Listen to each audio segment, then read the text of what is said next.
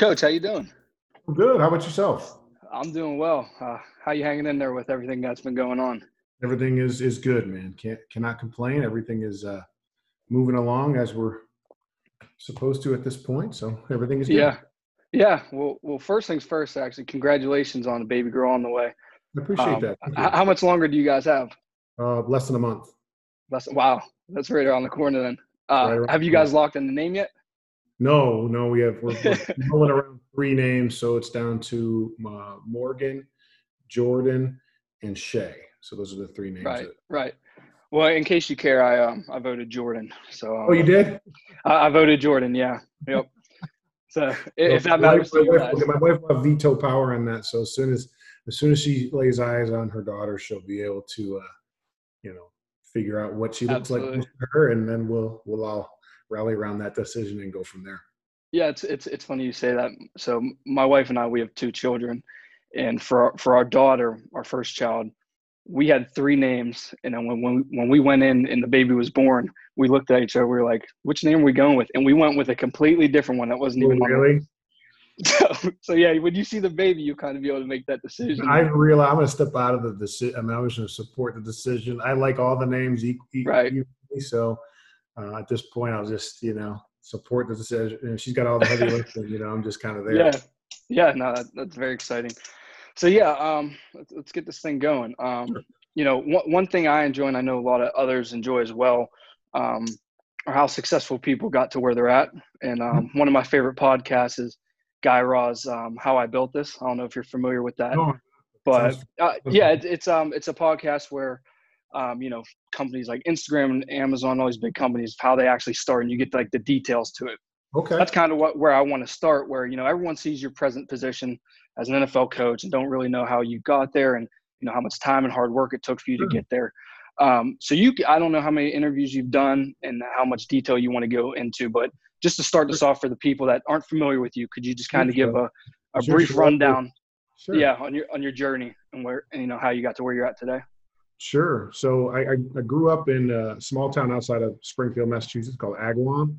And uh, I went to Boston University at first, uh, and they dropped football my very first semester there. So you know, starting at X, I was really excited about you know being in Boston. I'm a big Red Sox fan, big Celtics fan. You know, and, and in the school I want to be at, really good business program. So I thought I had everything figured out. They dropped football, and then I transferred to the University of Maine uh, with Coach Jack Cosgrove. You know, really good program up there as well. Um, was there for uh, three, you know, three years, three full seasons, and um, and uh, had a good career up there. I learned a lot. Had some really good coaches, and then I had an opportunity to go uh, to the New York Jets as an undrafted free agent. You know, kicked around the league, bounced around from the Jets to the Raiders in the practice squad, then active in Denver, then NFL Europe, then Wow. got hurt, was out for you know, I was on IR for a full season uh, with Denver. Then I went uh, back to the Jets and then to the Saints. So it was four years and was hurt. And then I went back up to Maine, started coaching. You know, I still had school to finish up. So I took 27 credit hours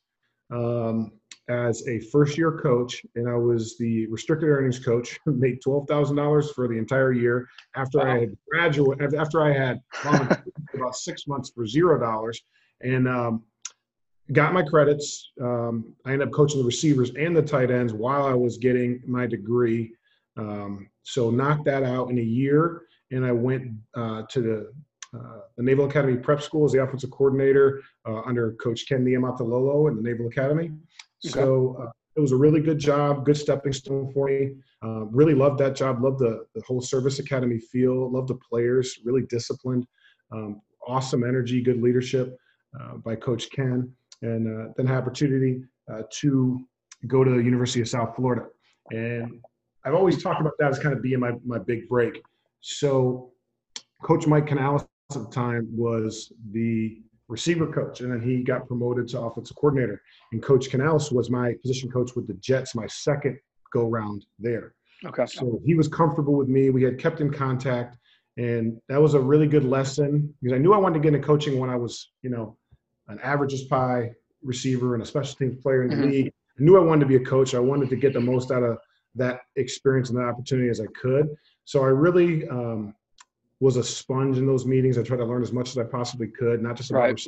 play, but about O line play and you know run schemes, zone schemes, you know different things. I just knew that that would be you know an option for me, you know when the NFL thing was gonna uh, be over. And, and obviously at that point, when you're just trying to fight to make a roster, you Yeah. typically know that financially you're going to have to have another job. You know, if you're Correct. a realistic person and and I'm very rational when it comes to, to those type of having the ability to self-evaluate, be self-deprecating, and understand Right. like you know it, you're not just going to make it the day that you cash one game Mhm. check. It's not all over. Correct. So I had a really good a really good relationship with Coach Canales. So he uh, convinced Jim Leavitt to bring me down for an interview at USF. You know, so Jim interviewed me and then like 15 other coaches. You know, and so Wow. three weeks later, um, I get a, uh, a call from Jim, and you know he's got that real raspy voice. He's like, "Oh yeah, cool, yeah, Phil, yeah, I got, you know, we're gonna hire you." And uh, how fast can you get down here? I'm like, "Well, I am in Rhode Island, right here in Newport, Rhode Island. I can probably get down there in a day." So, you know, he called me on a Friday. I drove down on a Saturday. I was there by Sunday and, and Mhm. working by Monday. So that's kind of how it, we started to roll. Right. So I was there for three seasons. You know, I worked with Skip Holtz too. He was the next coach at USF. I worked with him for two years. Uh, was with Joe Philbin with the Dolphins. I was the assistant receiver coach for three seasons. Um, uh, I got promoted in 2015 to the receiver coach, and then um, had an opportunity to go to the Bills. I went to East Carolina after the Dolphins' first season. Went to the Bills, and now I've been with the Chargers for three years. I'm 40 years old, and you know everything uh, is Oh, wow. and we're working hard, and we're trying to get better every day. Yeah, I, I missed you by a decade. I'm down here in uh, Tampa, Florida. Okay. So yeah, yeah, I'm, I'm, I trained some of the guys at USF, so it's a nice, it's a nice little area. Yeah, I love that me here. program. You know, I really love that program, and you know, I know Coach Scott from Clemson. I've known him for a long time. Coached many of his guys at this level, so I'm excited about you know that Yeah. program and what they can do. And um, you know, it, it always will have a special place in my heart. You know, Mm-hmm. University of South Florida and Tampa in general. Um, you know, I have family in Riverview and Bradenton and things of that nature. So, um, you know, I, I always I always have a special place for you for USF. Right. And, and kind of back to um, you know, what you went to school for and everything. Was it? I know you mentioned like you always kind of had an idea you wanted to coach, but at any point was were you going to do what you studied in college, or was it just like Yeah. you know, forget that, I'm just going to go right into coaching after playing? Like that's what I want to do. That's a wonderful question, and, and absolutely. So I got out of um, the Saints training camp in 2004, and I went into commercial real estate for a brief time, for a couple of years. You know, trying to get my body back right. You're trying to you think you can still play, Right. and, and all these things. You know, that period of time was very important because I realized that I didn't really love corporate America or government. I, didn't, I wasn't gonna. I, I knew that I had to go back to school, finish my degree, and then get into coaching. So Right. it was something that you know it sounds nice sometimes, depending on your personality structure, your Mhm. weaknesses, to you know get into a business corporate structure or you know do something like that, the entrepreneurship or, or marketing or you know management or things of that nature, finance. I just it wasn't for me. You know, it just I left. I had a lot left competitively, and I had a information. Working, uh, you know, as a receiver under, you know, Gary Kubiak was the offensive coordinator. Mike McCarthy was offensive coordinator. Coach Shanahan was the head coach. Coach Gruden was the head coach. Herm Edwards, you know, Paul Hackett. I had a lot of really good teachers. You Right. know, so I had a lot of information that I wanted to share because I felt like I knew so much more than when Mhm. uh, I was a college player um, that I could share to the, the younger generations, and I, and I felt like I could teach it well. And uh, Mhm. and I, and I and I love you know of seven kids, and I, I love to to be around people and be a part of something greater than myself. So that's kind of how we got rolling, and and that's really where we're at. Yeah, it's funny you say that Once you know when you, I'm kind of in that position right now where you know you go from playing whether it's college or, or NFL ball full time working out and shaving and you go to work a desk job or the, you know the Right. corporate America and you just sit there and you're like what am I doing with my life? I mean, Yeah. I, I, right now I'm a full time graphic designer and and you know I went from college to working and just sitting at that desk all day you're like man I, I you know I, I could be doing something else that I, I really love and want to go you know go work and do that every day. So um, i completely understand that that shift over Yeah, from corporate america. Yeah, not So, fun. Yeah, it just it's not for everybody, and everybody has their own path. And and uh, I figured, you know, everything in life is accomplished with passion, and I had more Mhm. passion, even though the money was a lot less than what I was making, you know, at a desk Right. job. Back to make zero, you know, for Mhm. this months and then 12,000 for the next year. Yeah. Um, you know, it's not a whole lot of money. Uh, so you, you, you know, the, the, the, thing that I took from that is you better love it um, before you try to get paid doing a job like coaching. So right. m- most of the really good ones I know, they have similar stories to that. And that's basically where we're at. Yeah. Cause I mean, if you're doing it for free and you love it, you know, when you start to get paid, it's, it's even better. Yeah, you know, you I mean, there's a bunch of old analogies that say you find Yeah. something you never work a day in your life, and all of those. That's true. You know, it's it is really true. I mean, now it still work, but um, in relation to doing things that you don't necessarily as enjoy, you know, enjoy as much. You know, working an 18-hour day in coaching, you know, is a lot more enjoyable than working an 18-hour day in another industry that I didn't enjoy. Absolutely. Yeah. Completely agree. So how, how many years total, um, if you even know, was, have you been coaching? Yeah, so I would say 13 or 14 in that range. So I started in 07. So this would be the 14th season. Is that how it breaks down? Yeah. Something like that. Close enough. Um, and my question Yeah, for that is, can is, count you know, seven, eight, nine, ten, and then you know you add another ten into it. That's fourteen, right? We're not going to count our Right, hands. correct. Now you can see why I didn't go into business with a business. Yeah, yeah, no, I hear you. So, so, so over those years, um, you've been around a lot of coaches. Which coaches, um, whether when you were playing or just from coaching, that you looked up to the most or learned the most from during your playing days or coaching, and someone that you would recommend myself and others to check out? Yeah, so there's a lot. There's a lot of them. You know, um, as a player, so just and I'll just kind of give you a snapshot of what I thought people did really well, and and I took you try to take little bits and pieces of of yourself and, and and little tips from all the different people you come across. But I think Herm Edwards, he really treated people fairly. He treated people well. He had a really good personality, and people liked playing for him. I thought that was important to understand that like you can be detailed and disciplined, but he just was a genuinely likable person. So it was nice to see that type of interaction. Um, and then going over to Denver with Mike Shanahan, he had an unbelievable uh, Yeah. program where he had it was in place, it was running. He was uh, a great teacher, not just of the players, but also of the coaches. And he brought in so many great coaches, including Coach Lynn, into this profession. And guys I've worked for in the past, Rick Dennison, Gary Kubiak, I mean, guys that, you know, really helped me in my, my career. Um, you know, and Karl Dorrell was my position coach, you know, so just, I learned that, that surrounding yourself with other like-minded people, they can really bring your career up to where it needs to be Absolutely. You if you have really good teachers and really good men. So it wasn't just about like all the X's and O's. It was about treating people right and communicating, you know, and treating you like a man, treating like an adult. So I thought that was fantastic. Coach Gruden, was really demanding, he was very intelligent. So I said, wow, there's a side of it too. He had an edge. He was he was funny. Um, so you know, Coach Gruden was, was an awesome resource to me, even when he was living in Tampa and I was at USF. Mhm. And he, the unbelievable amount of videos Right. over there.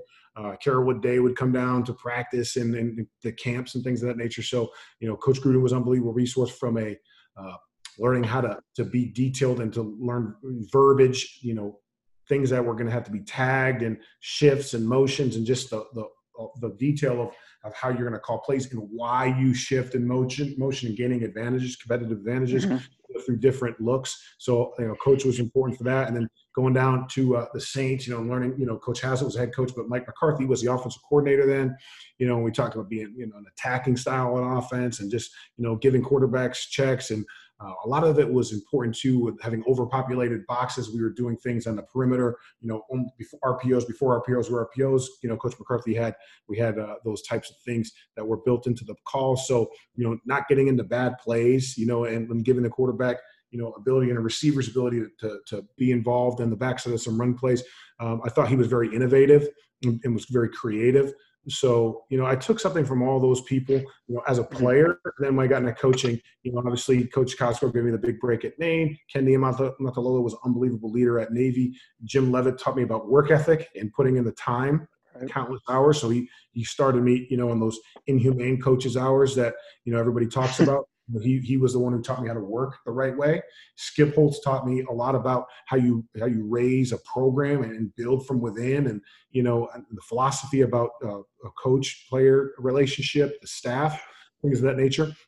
And Coach Philbin was and Coach Sherman were, were the, the two that I was with in the Dolphins, and they taught me how to be a professional football coach when it came to detail, naming your drills, uh, putting together a playbook, you know all the foundational work that we all rely on on a day-to-day basis and the same things that i teach all the young coaches whether it's a quality control coach you know an intern or if it's a ga when i'm in college their system uh, of the way that you need to put together a, a, visual playbook, the way you need to do things schematically, the presentation of football, um, just the, the, way that uh, the, the, attention to detail that I, I was taught at that right. stage. You know, I was probably in my probably 31 or 32 at that that time, and it was very very important to have that that foundation at that point in your life because those are your habits that you develop.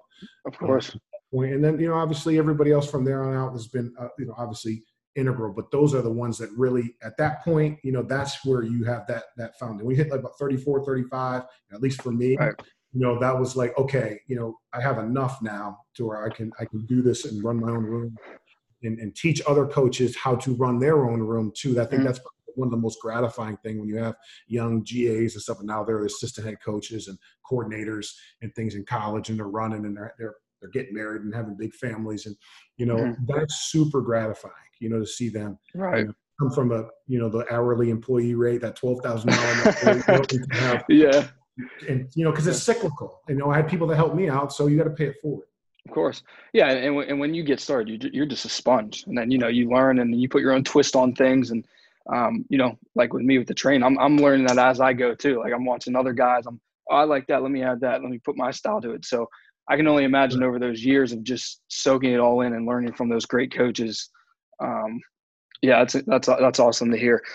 yeah, I'll tell um, you one thing too about like see, seeing your your your work come back to you, but better. So I coached Brian Hartline um, at the, the Dolphins right. three seasons. So now I have KJ Hill right. in our room here with the Chargers. We took him in the seventh round. So obviously like Hartline took the things that he learned from me, made him his own, made him better, and then bring in and you see KJ and then all these other young players that are playing really well in this in this league. Again, another gratifying moment, like a proud papa. You see one of the guys that you worked with closely, that you really close with, close with his wife, close with his mother, close with his brother, like people that you know and you mm-hmm. trust care about and you see them developing players and have the same passion, energy, and enthusiasm right. for this job. it's it's that's that's super gratifying. And and I didn't understand when I was younger how good that would feel when you see somebody mm-hmm. as successful as Brian and some of the other young coaches that are yeah. now getting jobs and that you worked with as players and that you worked with as coaches. It's very rewarding. Yeah, seeing it and just getting a message from them like, "Hey, thanks so much. You know, I've learned so much over the years. It's just, like you said, it feels good. You know that you help you help someone else just like someone else helped you. Um, yeah, that's awesome. And and over those years, like when you started until now, how do you think your coaching style changed over the years? Um, I think I might be a little bit more inclined to ask people what they saw and why they did what they did, rather than just jumping them straight straight away.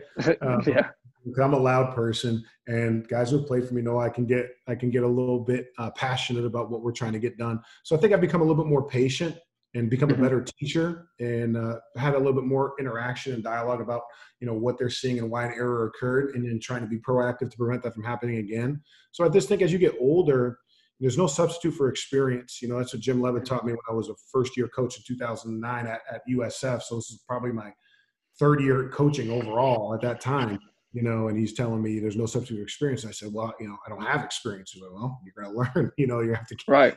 You're to have to, you're to have to make up for it with work ethic. So I think that over time, as the more you do this job, uh, some of the tasks that were very difficult early on in your career because you didn't know where to start, you are you know how to start, middle, and end the project, you know, in a very efficient way that you can hand it to your coordinator, to your head coach, whoever's asked you to do it.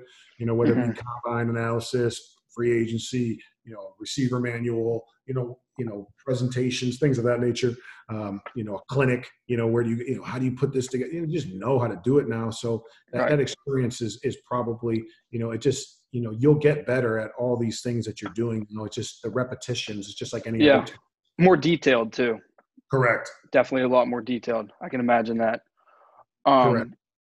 Cool. So, um, just curious, what, what do you think are some of the most important qualities as a receiver coach?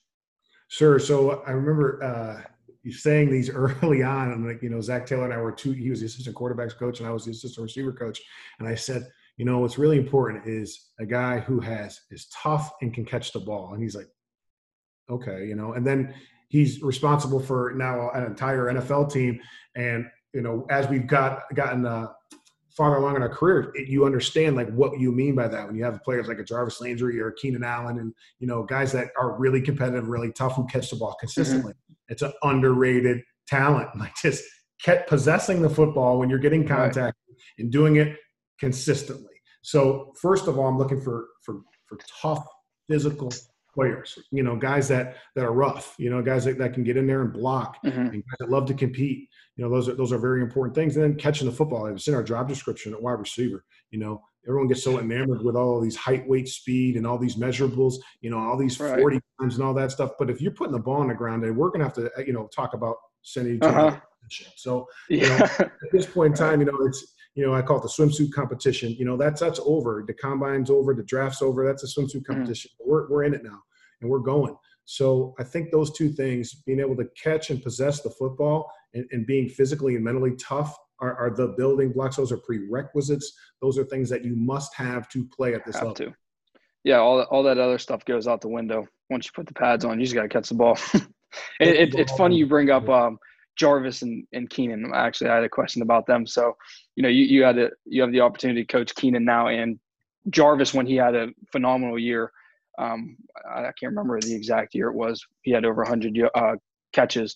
But what do you think makes them so special? Like, what do they do different than other guys to perform at such a high level like that? They're both very intelligent players. Mm-hmm. So, like the game plan, you know, they master it. They know it. They know the details. They know the techniques. They know the counters. They know the, the first plan, second plan, third plan of a release pattern. They understand what everybody else is doing on the field, where the running back is, and the progression as well. So which he's going to pry open the, the will linebacker when I'm running the wrap in. They understand the mm-hmm. schematic, how this whole play unfolds. They don't just know the route and the route depth. They understand how it all works together.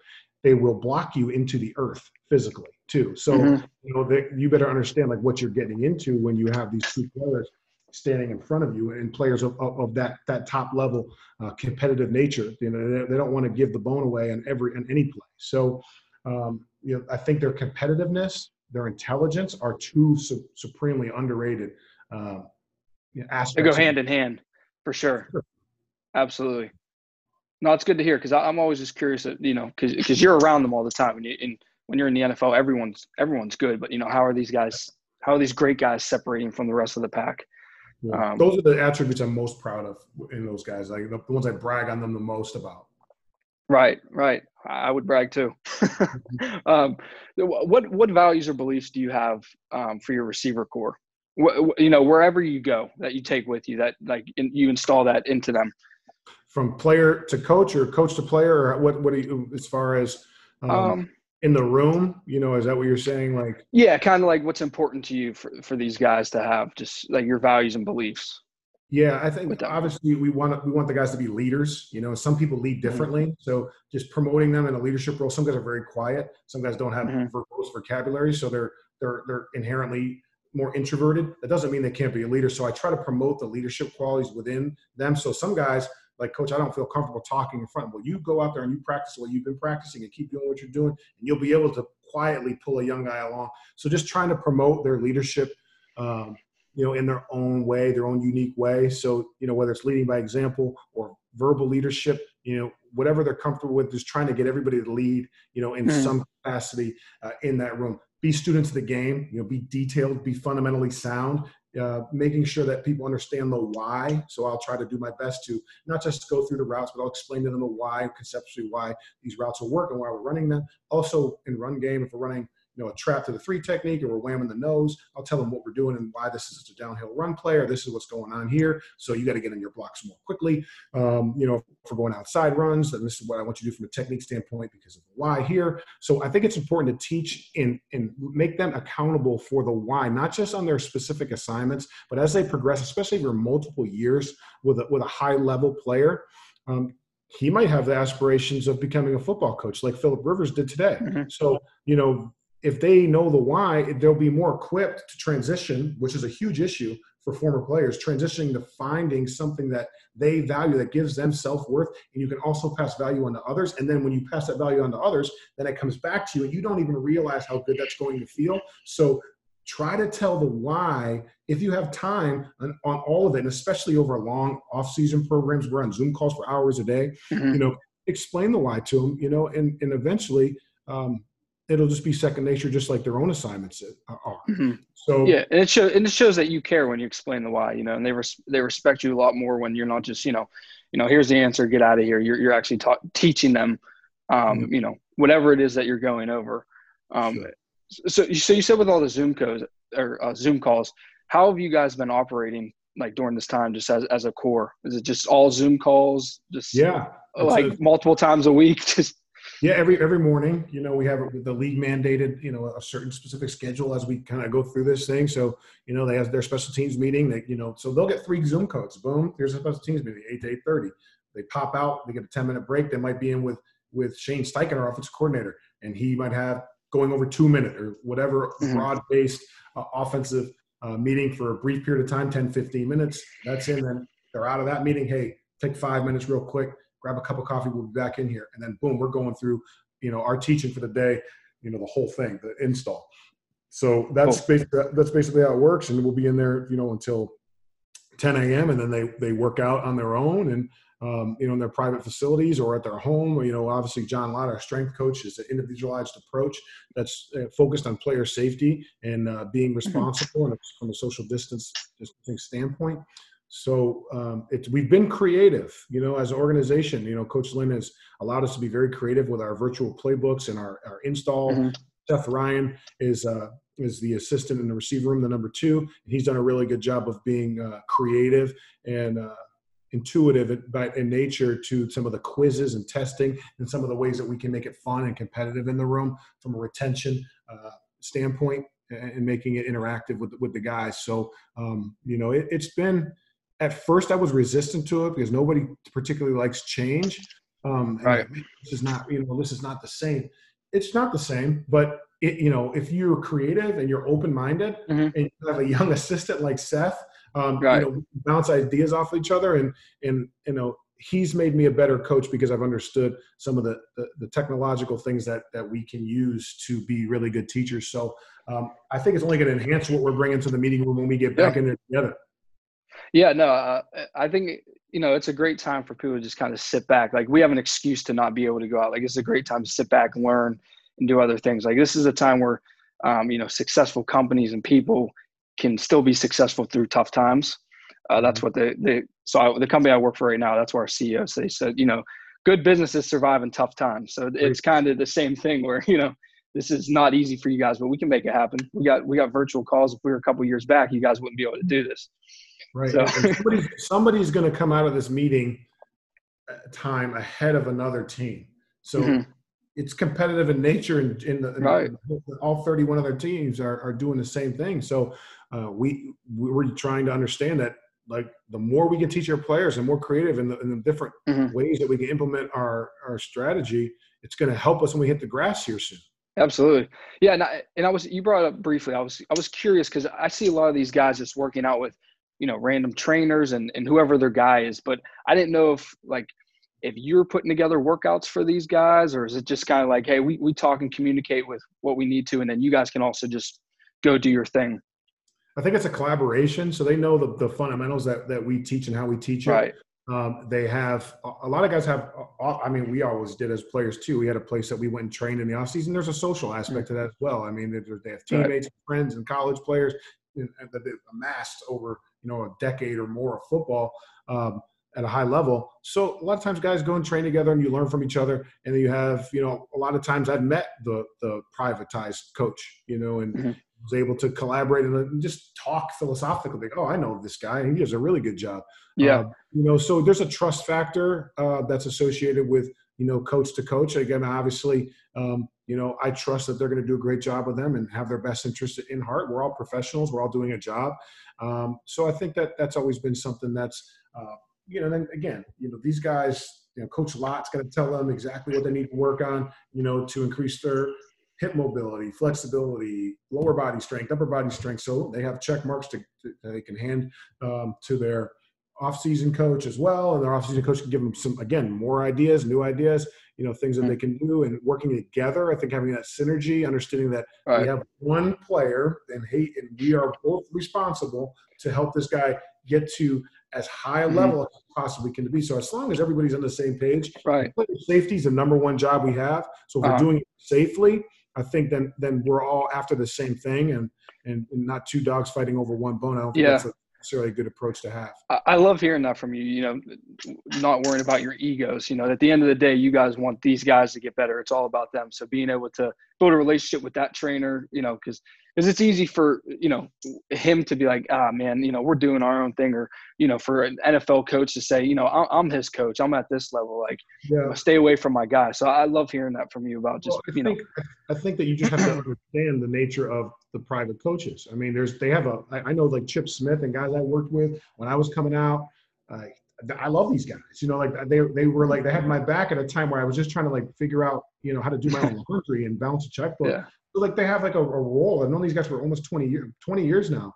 Um, wow, so you know you just have to understand that like you're their coach so it's going to be like their their scheme football coach where it's correction correction correction good job correction Mm. correction correction good job when you go to these privatized centers you're just working you know there's not Right. there's no right or wrong they're not doing scheme work they're not digging out the safety and quarters Yeah. you know they're working out everyone likes to work out you know yeah, at that age, especially at your own pace. And you know, it's Mm-hmm. a it's a different deal. So if you understand fundamentally what they're providing, it, it's a different energy. So why am I going to go head to head and oh, like you can learn from everybody. I literally go on a Zoom call uh, with Mark Kurtstetter um, and other like eight or ten other high school coaches, and I just listen to them.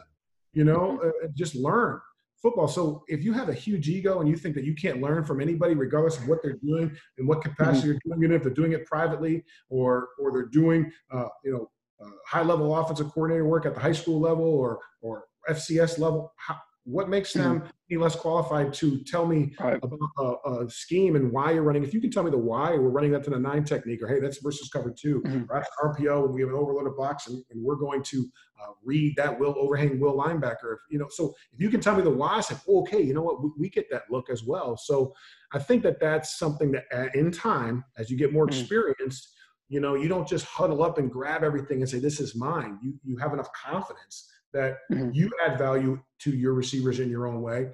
There's other people in the world that can add, add value to your players, not just you as well. So, and again, the collective bargaining agreement dictates that I have to let these these guys. They're like my sons, but I got to let them go from you know Right. after the last playoff game is is over. Um, I don't get them back till April 20th this year. You know, and then the first two weeks is just it's not even uh, on the field work with me. It's all so that's a significant amount of time. To, you know, from fe- basically February to April, that's a significant time that you're that you're separated from them. So I hope that you would trust the person that they're working with over a three or four month period of time. I really like, and, and that was one of the reasons why I wanted to start this. So, so I've been calling this coach talk, and, you know, one for me to learn. And also, you know, I get tons of messages too from young GAs and stuff like, hey, you know, how do I do this and that? And I was like, you know, I need to start talking with these more experienced coaches that everyone can learn from. So, you know, a lot of guys are going to watch this and learn a ton of things from you. And um, like you said, like I, you can learn from anyone at any level. I mean, I go on Twitter every day and I swear I learn something new. Like I Sure. walk away with like five new buzzwords and you know, I'm following Yeah. guys like you, college coaches, high school coaches. So it's it's it's a fun way just to collaborate and just learn from everyone. It's it, at the end of the day, the goal is the same thing for everyone. Everyone's trying to make these guys successful. So Yeah, we're trying to advance the game. So I feel like you have a responsibility if you're in a position, you know, like the other 31 coaches that I've had a, the privilege of, of getting to know over the years that, that coach receivers at this level. I mean, it's an honor and a privilege to be here, Mhm. you know? So try to advance the game with your information as long as it's not schematic and you're, you know, it's not a, an advantage from a X's and O's and where it's proprietary information that you and your staff are using in a game Right. plan situation. If it's fundamentals and technique that could help young receivers get more out of out of their athletic career, you know, my nature is not to just huddle around the information. You know, again, I Mhm. love to watch the, the clips uh, on Twitter that you guys have and the, the, the rocker steps and the different words and the buzzwords. I love seeing it. Some of the ones I'm using, some of the ones I say, oh, I like that term. That's a good term. You know, like I like I, I like listening to people. I mean, that's you know, that's that's really how you can can grow in this profession because if, if you're talking all the time, you're not learning anything. Mm-hmm. Yeah, and how, how do you kind of keep things fresh? I mean, is it kind of just like you were talking about, where just because you've been you know 14 years or so, and, and it's all kind of the same thing. Just how do you, you know, where do you are you you have any resources that you go to constantly look for stuff, or just how do you keep it fresh? Yeah, so there's there's a lot of really good coaches in this league, and from a, and we really do a good job of collaborating and sharing technique and ideas, you know, and mm-hmm. drills. Mm-hmm. So, like for example, I'll tell you like a, a good story about um, Adam Henry. Um, he's the receiver coach for the Cowboys now. Uh, he had Jarvis and Odell in college, so I went down to the LSU Pro Day in 2014. So I get down there and I said, "Hey, you, can we watch some practice tape together?" Because I wanted to see how they practice you know, because mm-hmm. like, obviously they were high draft picks and they, they're very successful. But again, you know, if I'm going to stand on the table for a guy, I want to know how he works. You know, right. I want his effort. So I, I uh, we sat there with Adam, and he showed me a bunch of drills. So I said, "Man, I like these drills." So we were were we were installing some some new pass concepts, some new techniques uh, from a numbers based passing offense, and he was in a numbers based passing offense. So we just looked at some drills. I stole a few drills and uh, just different techniques. So I got so much out of that that one visit. So I call that technique chaining your drills. So when you're having an individual drill, not only you have a stance and start and you just go off the ball. Once you've taught the foundation of all your different techniques, chain the drills over and over again so you can have a stance and start, a release, a square cut, a speed cut, an acute comeback, and then maybe a speed cut going out and a toe drag or a, a, tight in cut, a square cut in, where you catch the ball, high and tight ball security, late lock on a stiff arm. That's chaining your drills together.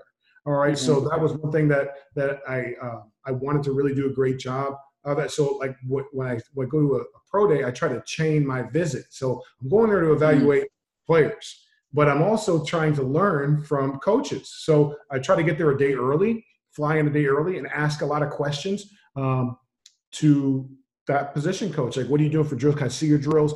And just always citing my sources, saying, "Hey, I'm going to take that one," you know. And yeah, and you, might, you, might, end up taking a drill and building it within another drill. So just taking components of different things and learning. So I try to keep it fresh by collaborating with other really well-respected coaches that do it really, really well as well. Yeah, it's funny you say that. You know, you you, you do a drill, and then while you're doing the drill, you're like, oh, we can remove that cone and do this, or you know, we can work a release here instead. It, it it's funny how you can just combine everything. Um, yeah, really change. I, I love that chaining that together. I'm gonna steal that from you. it's no problem. And I'll then, source you too. yeah, cite your sources, and people never get angry. So, but again, I'll go to Keenan. I'll say, hey, this is what we're gonna do an individual. And I'll pull it up. I might have a video of it we did it, a drill in Buffalo, or we did it in Miami. Now, they, hey, what do you think about this? And then, what if I think I take this and then I put the next clip and I said, what if we add this at the end? And you're like, ah, I don't know if I want to do that one today. Why don't we do that one, um, you know, in you know OTAs because that one's going to be a lot of my legs. Oh yeah, that's a good idea. I don't want to crush you today. So you just have to talk back and forth, and that's that never really happened. But mm. just you know, you got to communicate with these guys. Or hey, what do you want to work on?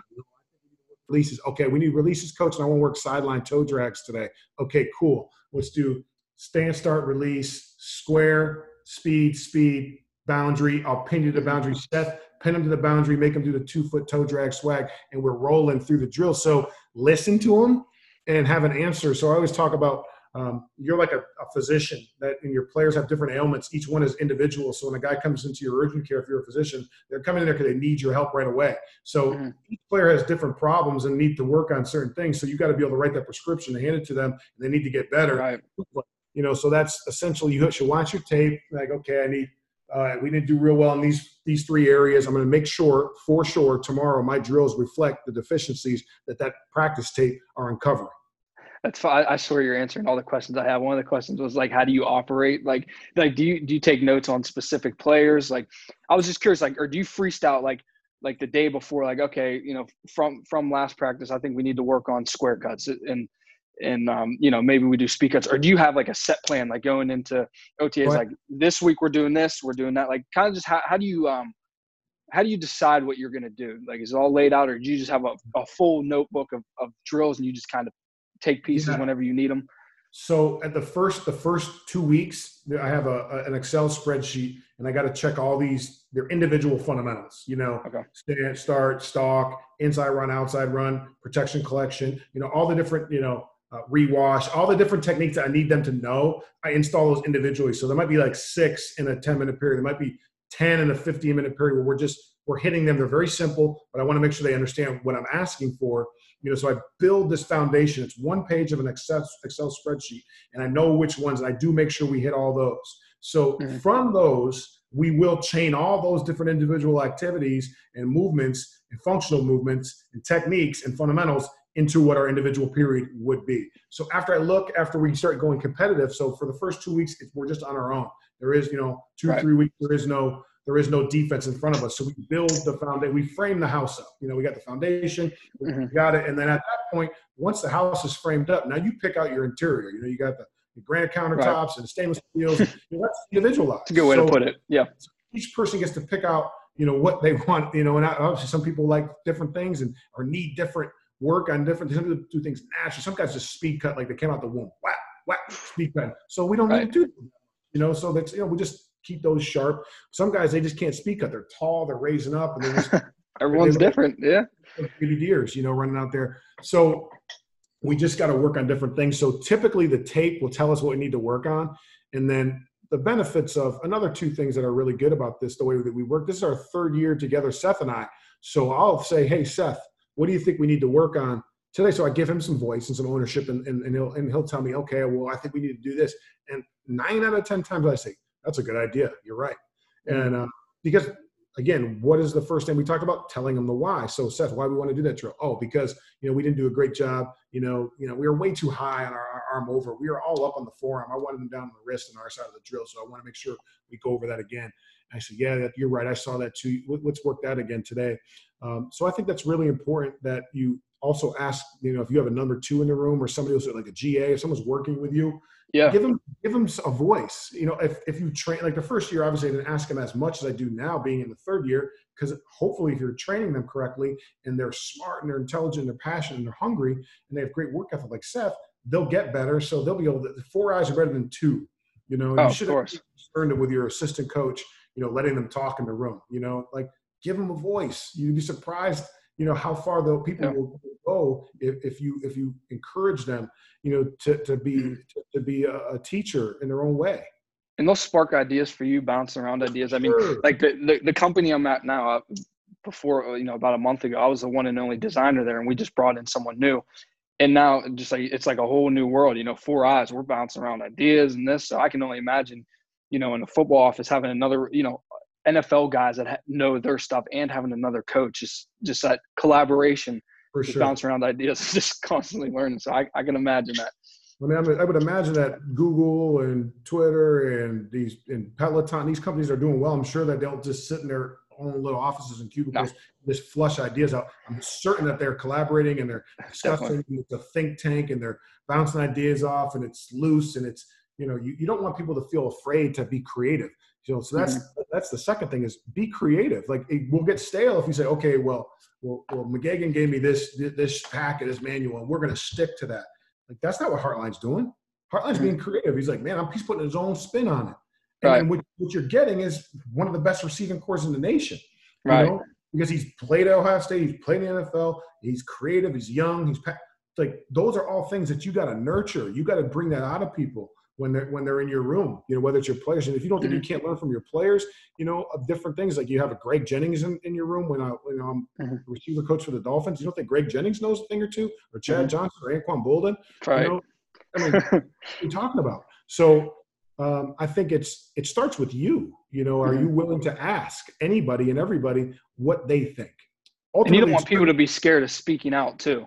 Like a lot oh, of people hold back, like they don't want to speak up if you know they're you know that was a stupid question. You know you want you want to have that free free speech that people can just be like comfortable like hey coach you know we, we should try this or you know whether that's your assistant coach too. So yeah, yeah that, I mean, that's very important. And I but like and again you got to teach people like okay the appropriate time to have input is when it, we're in the air conditioning. Like when we're on the grass that's not yeah. Works, you know like yeah. you know if you have an input like anybody have any questions problems or concerns? They blow out of the meeting room okay you know like or guys like hey can we do you know so give them a t- chance to talk. But when we get in the grass, we know what it is. You know, like yeah, heated out know. there. Yeah. yeah, they know. They know what it is. I it, it is. You know, we're all we're all those types of people. so it. so, but again, we collaborate and all that stuff is fun. But when we hit the grass, it is that's the plan. It's all business. So, yeah, so we hit the, just like in a game, like we, we give people a lot of you know uh, leeway and input as we build a game plan throughout the week where we adjust techniques and splits and and all types of things throughout the week. But when we hit the grass on Saturday uh, for that walkthrough, it is done. You know, the game plan mm-hmm. is ready to go. And, and Sunday, we got to execute. We all got to be unified. The time for freelancing right. and having your opinion, that was Wednesday, Thursday, Friday. You know, we're, we're going to had the chance. So, I mean, I think it's it's creating an environment where people can be creative. They're not afraid to voice their opinion, but also having order and when the appropriate times to express that you know our doors are always open in the off season they're always open in practice time they're always open mm-hmm. you know training camp you know they're always open wednesday tuesday wednesday thursday you know and friday right. and we, we all get on the same page you know we've had some really really good players here some hall of fame guys that mm-hmm. you know have been at, at, this this program so to think that you're the coach and they're the player and you can't learn from them after they've been playing this league 15 years is nonsense mm-hmm. you know like yeah. you, you got you got to collaborate and again the, the good ones respect the player coach relationship and the good coaches respect it as well. Mm-hmm. And the players will work harder when they when they like the coach. We've all we've all been around the coach that we loved and one that we weren't so fond of. And you know how much harder you work when you when you love the coach and respect them. You, you'll go that extra mile. Agreed. And, and I get that. And you know when you like your players and you really care about them, you know how, how much later you'll stay in that office trying to right. find one more route that's going right. to get them a third down conversion. You know, so until you get the text from your wife. Yeah, yeah. We're all human beings. You got we got families at home, and if you love your players, you know the way that, that you know the way that they that that you do, you know, it's you're it's funny. You just you really care about getting them every possible thing, you know. And right. so we're all human beings, so it's helpful when you're respectful to one another and, and you have respect for each other as men, you know, first. Right. yeah, I love all that. Uh, I, I want to switch it up a little bit. I'm curious at how the virtual draft was for you how that was any different. Yeah, I mean, obviously it's challenging, and and that's you know a general manager question and all those things. So, okay. so we handled that really well. Our IT department was fantastic. Um, mm-hmm. they were able to do and and and get everybody done uh, with getting our our information to all our respective coaches, so we could still be here in our living rooms and we could be breaking down tapes and typing reports on each of these draft eligible players. I thought we we did an excellent job as an organization, especially the support staff people that mm-hmm. don't get any credit for what they do, and right. they, and they're not the most highly compensated people in the building, but they are unbelievable and they're invaluable. Unbelievable what they did. Um, they didn't miss a beat. I mean, we're talking about you know we're meeting off site. We're we're dropping uh, laptops and hard drives in the car. He's driving off. I'm picking it. I mean, it's you know, we were mm-hmm. responsible with our social distancing. We were sterilizing the materials. We were sending them back in. We were we were very uh, proactive about staying ahead of the curve with the information and how it needed to be disseminated to our position coaches right. and staff. Um, and without them, that's the one thing that I took from this is that some people uh, I want in my foxhole, you know, going right. forward by the way that they handle this pandemic situation. Yeah, and, and, and that it went pretty smooth for for the amount of work that had to go behind that with all the technology, the cameras and everything, I thought it went pretty smooth. I, mean, a lot of people enjoyed it. Um, it and, and, I, and, I agree. Yeah, and, and off that, you know, what were some specific things that stuck out to you about um, Joe Reed and KJ Hill? Like, because there oh, was yeah. other guys, you know, like what are some things that stuck out that you loved from both those guys? Yeah, so just you know, Joe Reed is an unbelievable person. Mm-hmm. You know, he's a very dynamic kick returner you know, very productive college player, fantastic young man, you know, great family, great background. Just, you know, it's hard not to see him being successful at mm-hmm. this, this at this level. And we're really excited about him you know, coming here, competing and adding value to this roster. And then, you know, KJ Hill, another ultra productive uh, receiver at Ohio State, you know, very high up in every single category at mm-hmm. Ohio State. Um, you know, just just a remarkable young man. Again, a hardworking kid out of Arkansas, great family. Um, excited about him. You know, the way he's able to work in the slot and the way he's able to go outside and, and, and have like his learning, his his intelligence. So those guys, you know, I, I just they're really good football players. You know, they're mm-hmm. really. I agree. So when you have really good football players and really good people, and we already have a really good group of good football players and good people that are very productive in this league at this point, that's what you want. And Tom Telesco added unbelievable people and really good football players to this roster, and that that he deserves mm-hmm. to be for that. Yeah, I'm excited to see it. So, so for the for the guys coming in, like, what's the starting point for you know a rookie coming into minicamp? Like, where do you even begin with them? Yeah, so we tell them about the expectations. You know, I don't right. have a whole bunch of rules. It's just how we're gonna how we're gonna how we're mm-hmm. going to learn and how we're going to communicate and what you what to expect you know what's expected of me coach like what do i have to do to do a good job. So we, we just clearly communicate the standard and what the standard is and how to meet it or exceed it. Those types of things we do a good job of explaining that. And then we go right into that general information section of the playbook. Huddle snap count formations motions shifts. I mean and just start going. Because if you can't line up you can't play. I'll probably ask this question for really every interview I do, because um, you you coach at the college level, coach at the NFL. Um, what do you look? And I get this question a lot from from younger guys. Um, you know, what do you look for in a, in a high school player going into college? Yeah. So the first thing is, can they can they go to class and do the schoolwork? You know, they're not available.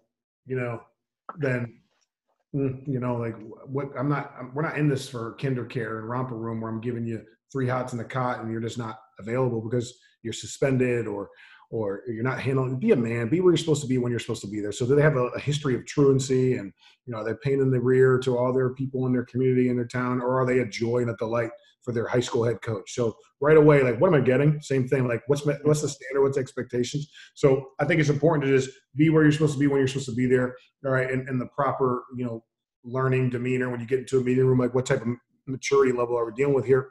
I think that's really important to understand.